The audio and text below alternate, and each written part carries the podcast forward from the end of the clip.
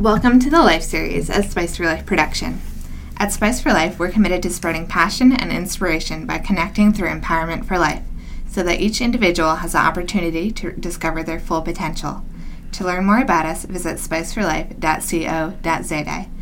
My name is Elise Herman, and today I'll be interviewing Lizel Jardim, an Herbalife health coach at level 10. So, what do you do as a health coach to start off with? Uh, my day mostly consists of doing wellness assessments for clients.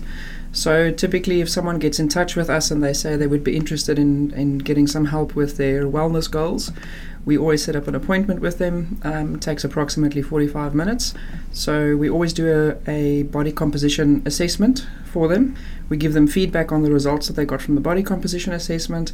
We look at their specific goals and we give them an idea of what kind of nutrition program they can start on with uh, with us.